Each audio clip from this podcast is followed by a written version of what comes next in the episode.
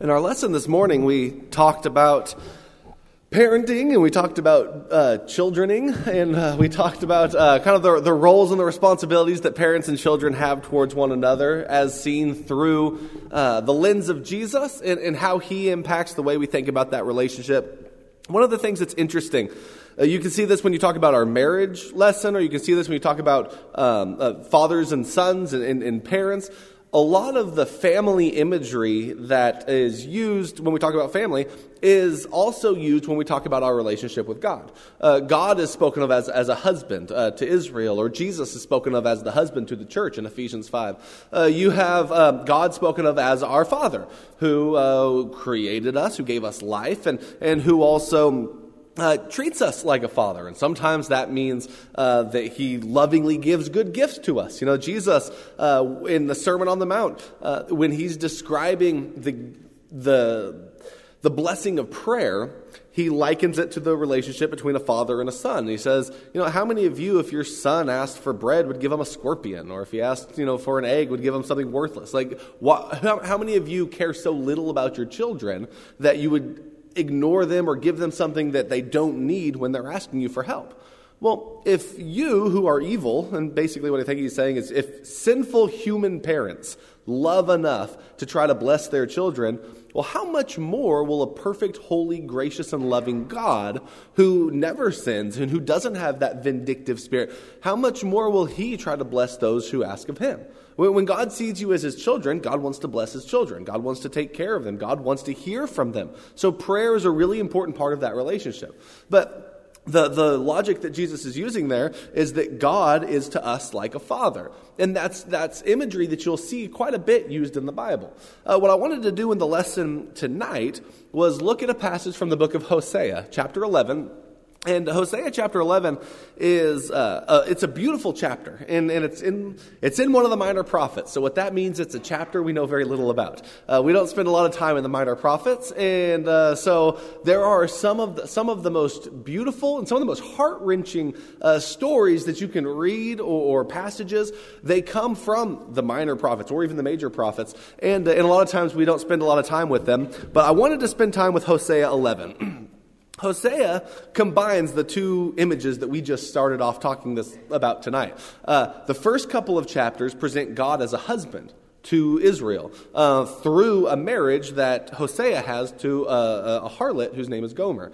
And uh, she continually cheats on him, and yet he extends grace to her. And the idea is that God is like a husband married to Israel, yet Israel keeps going after other husbands, keeps going after other gods. Um, and, and so that's the foundational image for the book of Hosea.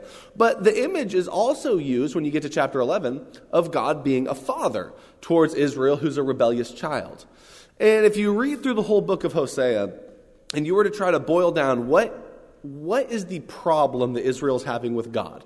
What does it all stem from? There's a recurring word that hap- occurs over and over again. Um, it is the word yada in Hebrew. It's the word for knowledge. And the problem is that they have no knowledge of God. My people are destroyed for lack of knowledge. Uh, there is no justice, righteousness, or knowledge of God in the land. Chapter 4, verses 1 and 6. Like, it's used over and over that the children of Israel have forgotten God. He has blessed them. He has been there for them. He has given them the land. He has given them uh, victory over their enemies. And yet, once they have everything they need, they don't think about Him anymore. They forget about Him. And when they have problems, they go after other gods. When there's an enemy that they're concerned about, like Assyria is a big enemy in this book, they go after other nations instead of going to their God. And all of that stems, all the sins that you read about in Hosea, they stem from they forgot who God was. Because if you think about it, if you really know God, not just know some facts about him, they do know facts about God. They do know his name. They occasionally even call to him. Uh, but they don't truly experientially know him. They don't have a relationship with him. He is to them a name among other names. And sure, he's a God, so we should say good things about him. We should, we should do the whole sacrifice stuff and we should make sure that we worship. But he isn't impacting their daily lives. And if you forget who God is, then all of a sudden you might, you, you might not see how foolish it is to turn to idolatry. Like, if you really think that when you're in trouble, the piece of wood or stone that you just made is just as helpful as the God who created the universe, then that means you've forgotten who God is.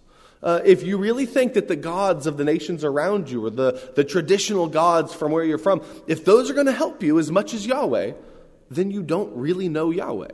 If you think he can be replaced at all, that's evidence that you don't know him, that you have forgotten him. Uh, their problem with idolatry stems from the fact that they forgot the unique glory, unparalleled might and majesty of the God of Israel. And then their other problem that's mentioned in, in Hosea is that they're going after other nations for help. Eh, so when they have a, an enemy they're concerned about, they're trying to make alliances and trying to, to uh, pay uh, treaties and pay, or form treaties and pay uh, tribute to these other nations like Egypt, perhaps, or, or, Assyria themselves, thinking maybe if we give them enough stuff, they'll be nice to us and they can, they can save us. And that seems to be what they're grappling with. And yet God has been saying, when you have these types of problems, come to me. I'll be the one who can protect you. I'll be the one you make an alliance with. I'll be the one who, uh, who is a far more ben, uh, benevolent and kind and powerful friend than Assyria or Egypt should ever be. Israel should never in their life think, oh, I know who we can get safety and protection and salvation from our enemies from. Egypt. If you know the history of Israel, Egypt is a bad choice for them to be going to for alliances. But that's one of the things that they're grappling with. If you read the book of uh, Isaiah, Isaiah is prophesying at the same time. That's a point that he comes to over and over again. He has to, to try to convince the king uh, not to form alliances with other nations, but to trust in the Lord. And, and so Hosea is doing that same type of thing. If you think that Egypt is a more powerful friend than Yahweh, it stems from the idea that you've forgotten Yahweh. You don't really know him. Uh, if you think that Assyria is more trustworthy than Yahweh, then you have forgotten your God. And, and, so that's what, that's, if I were to boil down the main point of Hosea, it's that. Uh, there are sins that they are committing, but they all stem from the root problem of having forgotten who their God was. And so what you'll see in chapter 11 is you have a child. And God is a gracious and loving and present and good father. And yet the child grows up to turn out rebellious. And it's because the child doesn't know his father. The child doesn't know what the father has done for him. The child has forgotten the story. The child has forgotten about the, the, the years that the father spent uh, you know, rearing him and feeding him and, and healing him when he got hurt. And, and all of those things that a father does, that's what God has done for Israel. And Israel's forgotten that. They don't know their God.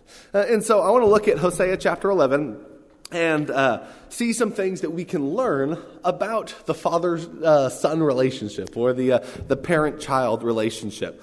and Hosea chapter 11 begins uh, the first verse When Israel was a youth, I loved him, and out of Egypt I called my son. So, Hosea 11 is taking us back to the book of Exodus um, when Israel was a youth, like the early days of Israel. Uh, where were they? They were in Egypt. And what did God do? He called his son out of Egypt. Um, and so, if you were to actually go back to the book of Exodus, you'll see that uh, God refers explicitly to Israel as his son, his firstborn. Uh, Exodus chapter 4 and verse 22 says, uh, Then you shall say to Pharaoh, Thus says the Lord, Israel is my son, my firstborn. So I said to you, Let my son go, that he may serve me. That, that's the idea of, of the book of Exodus, that God's son has been enslaved by Egypt. And so God's going to free his son. And he's telling Moses to go to Pharaoh and, and, and to free his son. Israel is pictured here as God's son. And so that's the message that Hosea begins with in chapter 11. When Israel was a youth, the, the early stages of these people, God loved them. Even when they were in slavery in Egypt, God loved them and he called them out of Egypt. That's a reference to the Exodus, them coming out of Egypt. When, when God, with, through the ten plagues, freed them from Egyptian bondage, and they left there and they went to the wilderness and they made a covenant at Mount Sinai, God was calling them and he was saving them. It was a, an incredible act of grace on God's part because when you read through the Exodus story, you'll see that they were not strong enough to deliver themselves from the hand of Egypt. God did that for them. And you, as you read through it, you get, come to realize that they weren't even like righteous enough to deserve being free. It's not like they were some great holy people. In fact, shortly after leaving Egypt, they kept wanting to go back. They kept saying, Oh, you brought us out in the wilderness to die. And they complained. They say, Oh, things were so much better in Egypt. So in the wilderness, right after leaving Egypt, God provides for them. There's a water that they come to, but it's too bitter to drink. And they start complaining and, and they grow embittered against God. So he has Moses throw a, a tree basically into the water, and it turns the water good and clean and drinkable. So now they have good drinkable water. And then they complain because there's not enough food. And they're in the wilderness, and there is no food in the wilderness. And so what's going to happen? Well, God doesn't say, you need to start working hard, and you need to start growing some crops, and you need to go hunting. No, what God says is, I'll provide food. You do nothing but trust. He rains bread from heaven for them. Uh, th- that's that's an intentional demonstration of the fact that God is not wanting them to be self reliant right now. He's wanting them to be reliant on Him. He's wanting them to trust in Him. So He doesn't really give them a job to how to get food. He just, He doesn't give them a job for how to escape Egypt. He does it. He doesn't give them a job for how to, to get drinking water. He doesn't uh, tell them to start digging big holes or to where to go to find water. He has Moses take his staff and hit a rock, and water comes from a rock. God is demonstrating that He is providing for them. He miraculously gives them water. He miraculously gives them bread. He miraculously uh, makes the bitter water drinkable. He miraculously allows them to escape through the Red Sea. You know, He could have given them a different route out of Egypt that didn't get them trapped at a sea. There are ways to leave Egypt that don't bring you to a big body of water. God did that on purpose.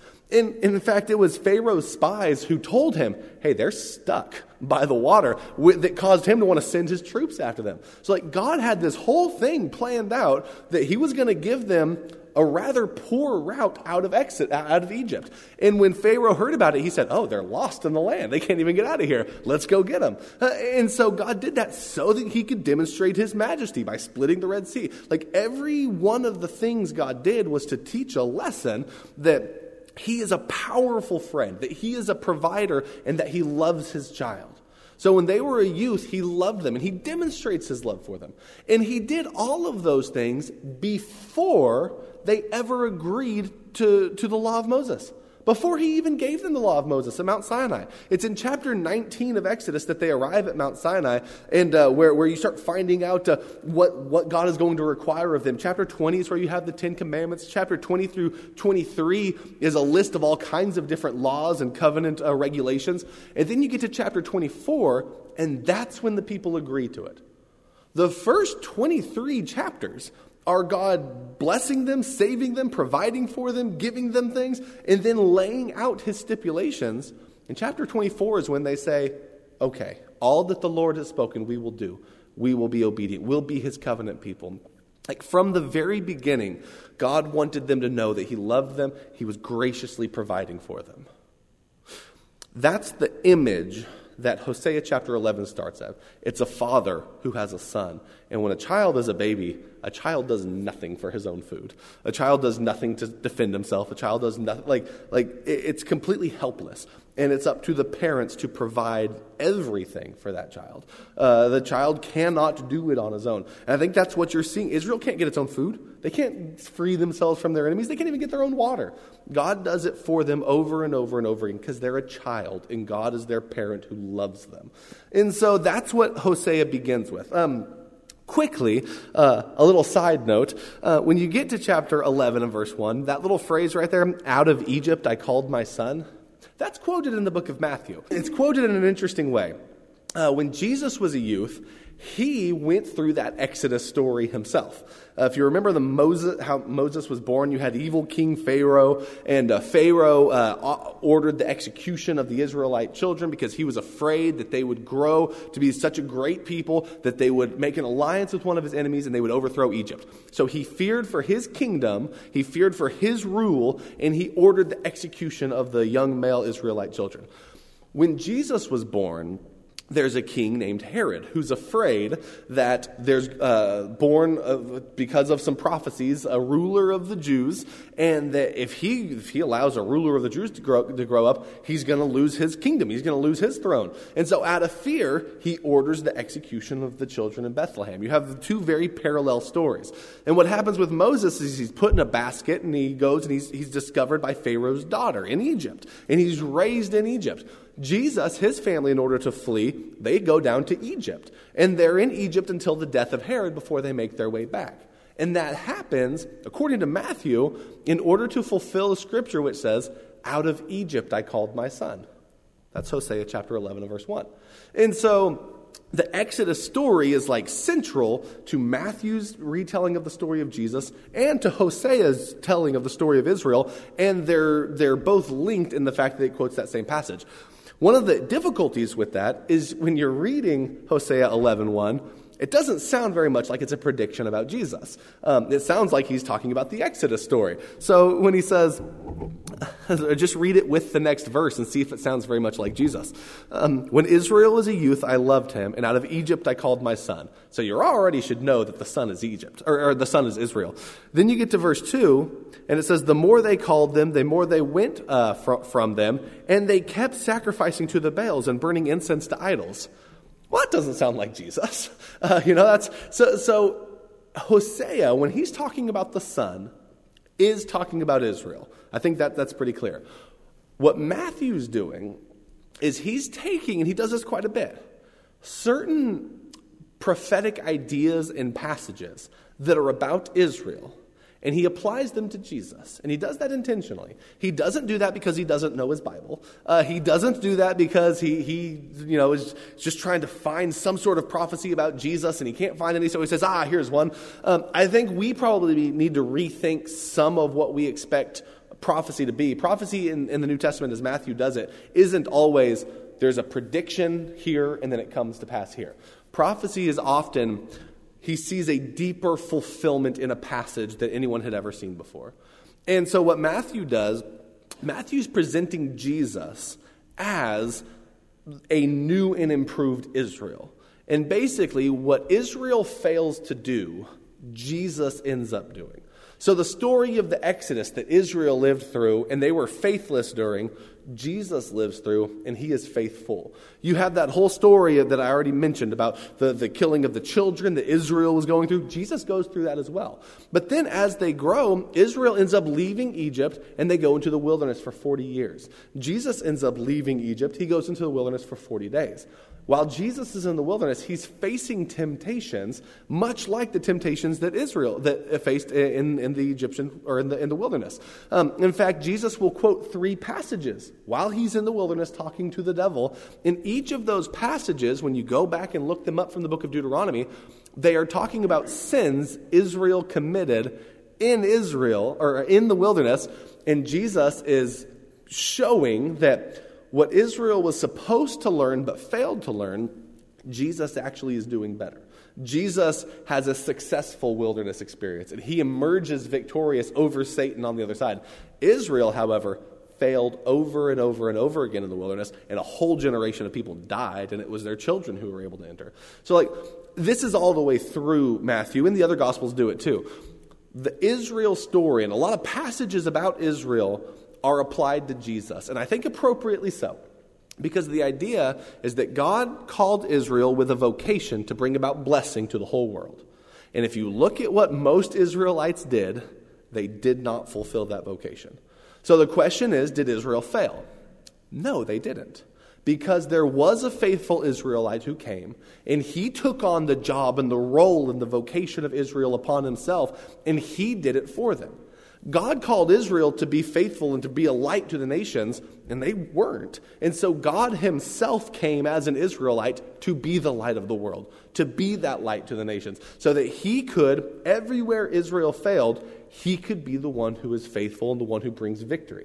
And so, a lot of the passages about Israel failing are applied to Jesus, particularly where Jesus succeeds. And so, you see that it's an interesting dynamic, but it happens throughout Matthew. A lot of the passages, if you go back and you read them, they're not predictions about something that's going to happen in, in 700 years about a Messiah, but they have fulfillment in what Jesus is doing because they were lacking on their own, and Jesus fulfilled them in a new and in a better and in, a, in, an unprecedented way.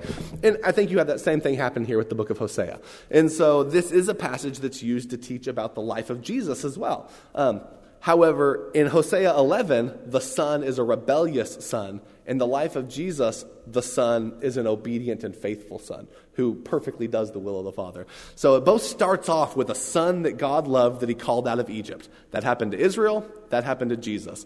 Israel was a rebellious son, Jesus was a faithful son. That's how he fulfills this passage. He brings new life and meaning to it. He, he takes what was lacking in it and he makes it successful.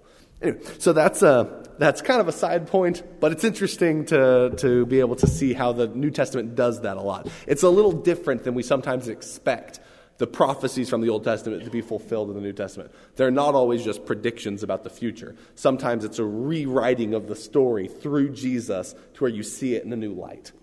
But going back to Hosea chapter 11, when you get to verse 2, after finding out that God loved Israel and called Israel out of Egypt, you find out that Israel kept being unfaithful to God and going after other gods. They kept worshiping idols and they kept worshiping Baal.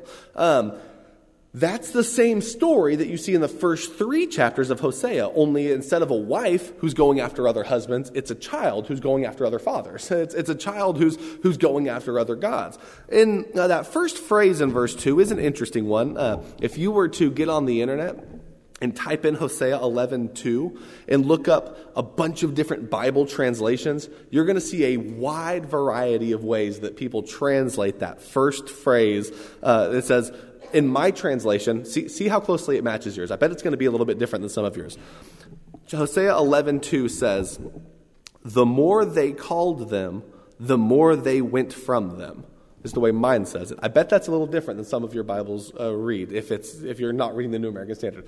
Um, translators struggle a little bit to know exactly what's happening there, and, and you can tell the, interpre- the interpretation of the translator based on how they translate it. Some of your Bibles might say something like, the more he, the more God called them, like the more God called Israel, the further Israel went from them. And that's, that's one possibility. That the idea is God called them out of Egypt and he kept calling them. And it's like every time God called them to be closer to him, they went farther from him and they worshiped other gods instead. In fact, that's kind of the way that I think that it, I, that I think is probably the best reading.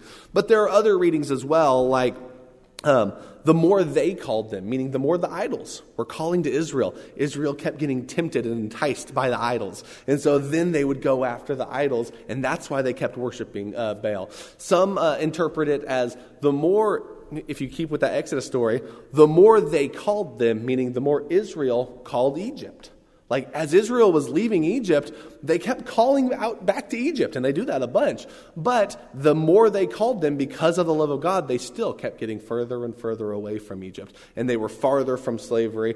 Yet, they continued to want to go back to Egypt, and they kept sacrificing to the Baals, and they kept. There's, there are a number of different uh, readings of that, but the main point at the end of the day is that God is being a loving father to them, and they are growing farther from Him, and they are worshiping other gods in the process. They're growing closer to other gods and farther from God. Even though, verse 3, and this is really, this is kind of a heart rending picture a little bit, because uh, it, makes me, I mean, especially some passages in the Bible after having kids, you just read them a little bit differently. You have them. Uh, you have a better experience with it. When it says, But it was I who taught Ephraim to walk, and it was I who took them in my arms, but they did not know that I healed them. So you have a couple of images used right there. One is of a father, and you can imagine him holding the toddler by the hand and teaching that, that kid to walk. God's like, That's what I did with Israel. You're like, I loved Israel. And know, there's, there's something when, when you're a father and you come home from work and your kid's happy to see you and it's like you pick them up in your arms. God said, That was me. I held them in my arms. I held them by the arm. I, like we, I, I loved Israel. They were, they were my son. I, I taught them how to walk. I held them in my arms. And when they fell and scraped their knee, I, I healed them. He says, But they did not know that I healed them. They did not know That's our key idea that we started off talking about at the beginning. They don't know. They, they think maybe we healed ourselves. Maybe it, was, maybe it was the idols that we're worshiping that healed us. Maybe they're who brought the rain that, that healed our crops. And all of a sudden, when God does things for them, they think that it's the others. Um, in chapter 2, in verse 8, uh, going back to the idea of, of Gomer, when she leaves after other lovers, if you look at chapter 2 and verse 8, this is God speaking about his wife. This is Hosea speaking about Gomer, saying, For she did not know that it was I who gave her the grain and the new uh, wine and the oil, and lavished her with silver and gold, which they used for Baal.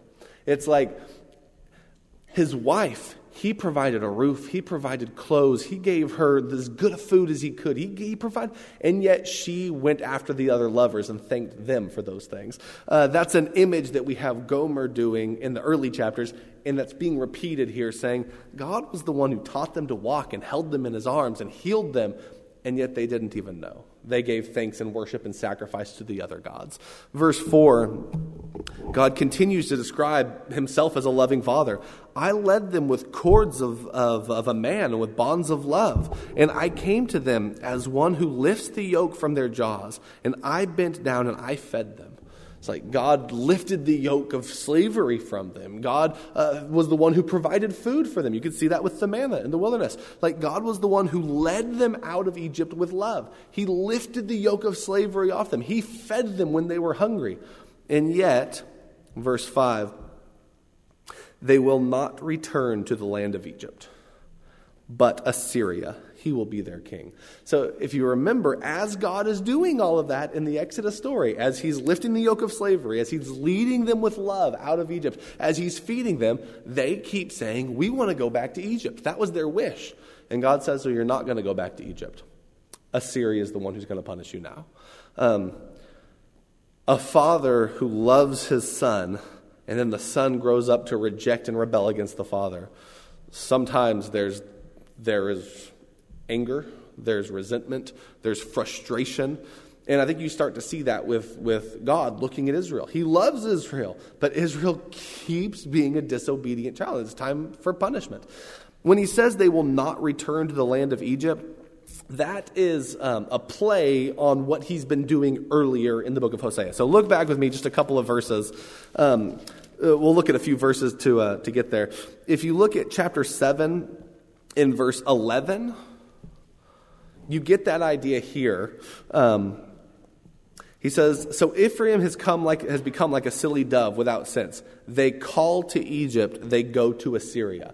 Uh, what he's saying there is basically they are calling on Egypt for help instead of God. They're going to Assyria for help instead of going to God. This is their problem with foreign alliances. And they're putting more trust in Egypt and in Assyria than they are their God. Uh, if you look at verse 16 of chapter 7, he says they turn, but not upward. It's like they're turning, but they're looking around horizontally for help. They're not looking upward for help. They're looking to the na- their neighbors and the other nations. He says they are like a deceitful bow. Their princes will fall by the sword because of the insolence of their tongue this will be their derision in the land of Egypt.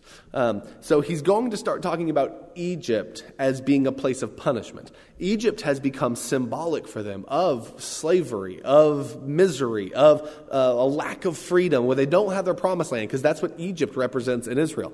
If you look at uh, verse 13 of chapter 8, chapter 8 and verse 13, he says, As for my sacrificial gifts, they sacrifice the flesh and they eat it, but the ta- Lord has no delight in them. He will remember uh, their iniquity, He will punish their sin. They will return to Egypt. So again, Egypt is symbolic of, of they're going to go, if that's what they've wanted to do their whole existence, if they keep wanting, fine, they're going to go back to Egypt. Um, and so, because of their sinfulness, God's not delighting in their sacrifices, Egypt is where they're heading. If you look at chapter 9 and verse 3, it says, They will not remain in the Lord's land, but Ephraim will return to Egypt.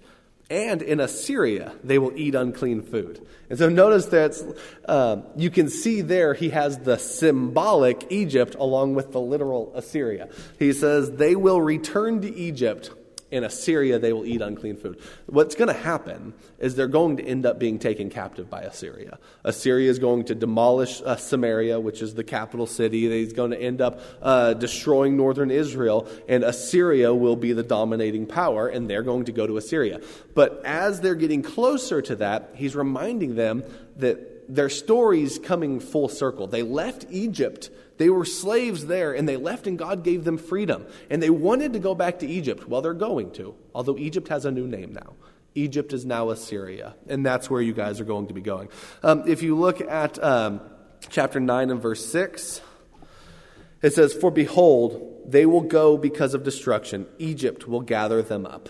Uh, and so, over and over again, Egypt is being described as where they're going. But when you get to chapter 11 and verse 5, here he is reversing the symbolism and giving them the, the literal description of what's about to happen. Even though he earlier said they will return to Egypt, now he says it's not actually Egypt they're going to return to, but Assyria. He will be their king because they have refused to return to me. Um, the idea of where they turn is, is an important one. God is calling them, but they're turning towards other gods. They are, uh, instead of looking upwards, they're turning left to right to try to find who's going to save them. Here, God is saying they're going to Egypt, they're going to, um, to Assyria because that's, that's in essence who they've turned to. Uh, they're going, they, they think Assyria is a better ally than the Lord, so they're going to end up going to Assyria. What that's going to look like is in verse 6. The sword will whirl against their cities and will demolish their gates, uh, their gate bars, and consume them because of their counsel. Um, saying basically, your gates aren't going to protect you. The sword is going to freely come whirling through your city, and your own counsel will be the reason for your demise.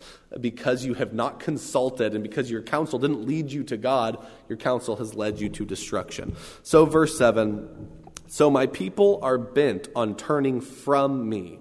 Though they call them to the one on high, none at all exalts him. They are called to God, they are called to return to God, yet none of them return to him. They all turn to the others. They turn to the other gods, they turn to the other nations. They're a rebellious son. God loved them. He held them in his arms. He taught them to walk. He freed them as a youth. He gave them everything they could want. He gave them the promised land and yet they've consistently, repeatedly, over and over again rejected him, turned to other gods, turned to other nations. And so what's going to happen? Well, they're going to be wiped out. At least you think. You think this is going to be the end of their relationship because they had a covenant. They absolutely, 100% over and over again failed to keep it. But God is a loving Father.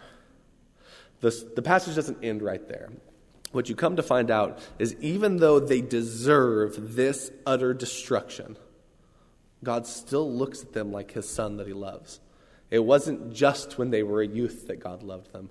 Even now in their rebellion, God loves them.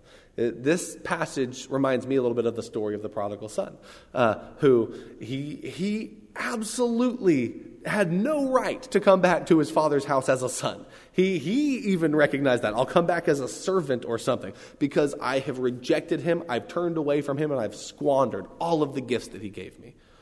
But then he comes back, and what does the father do? The father receives him back. The very next verse, when you get to verse 8, is God's, after seeing what they have done and what their future holds, God begins to say, how can I give you up, O Ephraim? And how can I surrender you, O Israel? How can I make you like Adamah, or how can I treat you like Zeboim? Um, and Zeboim are so we talk about Sodom and Gomorrah as the, the two cities that were destroyed back there in Genesis uh, 18 and 19. Um, but there are actually five cities that were going to be destroyed. One of them ended up being saved because that's where Lot went. But four cities were destroyed Sodom and Gomorrah, but then also Adamah and, uh, Admah and Zeboim were the other two that were destroyed. And so that Genesis reference to the destruction of those cities, he's looking at Israel and he's saying, But how can you become like that to me? It's like, how can I give up on you? You're my son, and I love you, and we've been with each other for so long, and I taught you to walk, and I remember that, and I held you in my arms, and I remember that. How can I give up on you? Verse 8 continues God says, My heart is turned over within me, and my compassions are kindled. It's like, it's not based on the fact that they're good and, and repenting and now they've become righteous people. It's based on the fact that God just really loves them. And his heart is turning within him when he thinks about the destruction that's coming their way, and his compassions for them are kindled because he loves them. And so, verse 9, he says, I will not execute my fierce anger. I will not destroy Ephraim again, for I am a God and not man. You know, as much as human beings are capable of love, we're also capable of some pretty harsh vengeance. We're also capable of cutting people off and, and not being willing to forgive, not being willing to overlook their shortcomings. And God, it's, it's, it, to me, chapter 11 and verse 9 is a really important reminder about who God is. Because some people walk around day after day with the idea that God is the one who's going to be vengeful towards them uh, because of their failures or because of their sins, or that God is just waiting for people to sin so that in his just and righteous anger he can unleash his fury upon them. But what God says is, But I'm not a man. I'm not like that. I actually love, and my love doesn't go away. He says, like, my love doesn't, no matter how many times you sin against me, I still love them. I'm not a man. I'm God, and my compassions are still kindled towards them, even though they don't deserve it. Even though their entire history has been one of rebellion. They've been trying to go back to Egypt from the beginning, and yet I'm still going to be their God. He says, I will not execute my uh, fierce anger. I will not destroy Ephraim again, for I am a God and not man, the Holy One in your midst, and I will not come in wrath. So, as you keep looking at the story of Israel, you do see that punishment comes. they, they are punished by Assyria. You do see that uh, there is destruction. You do see that they rejected God, and punishment is absolutely a part of that. But you also see, and you see this at the end of the book of Hosea, God never intends to give up on Israel. God will never give up on his people. Uh, even, even when they sin against him over and over again, God continues to be their God. And through Jesus, he brings about the blessings that he's always had in store for Israel. And through Jesus, he doesn't get rid of Israel, what he does is he expands Israel to include the whole rest of the world who are now welcome to join into the family of Israel. And like throughout the whole story of the Bible, it's a story of people who are undeserving. Rebellious children and adulterous wives who continually reject and turn against God. And yet, even when you think He has no reason anymore to maintain a covenant with them or to maintain loyalty towards them or to forgive them, he does because he's not a man. He's capable of far more love and compassion than we are. You know, God's better than us at everything. I think that includes love, compassion, grace, and forgiveness. Um, don't ever think that you're more graceful than God is. Uh, uh, that, that sometimes, you know, there's, we could be tempted to doubt the goodness of God or His grace. Passages like this always remind me, though, God is good towards His people even when undeserving. And uh, Hosea 11 is, is to me a beautiful picture of like the undying love of a father towards a son, even when the son has become rebellious. God still loves his son.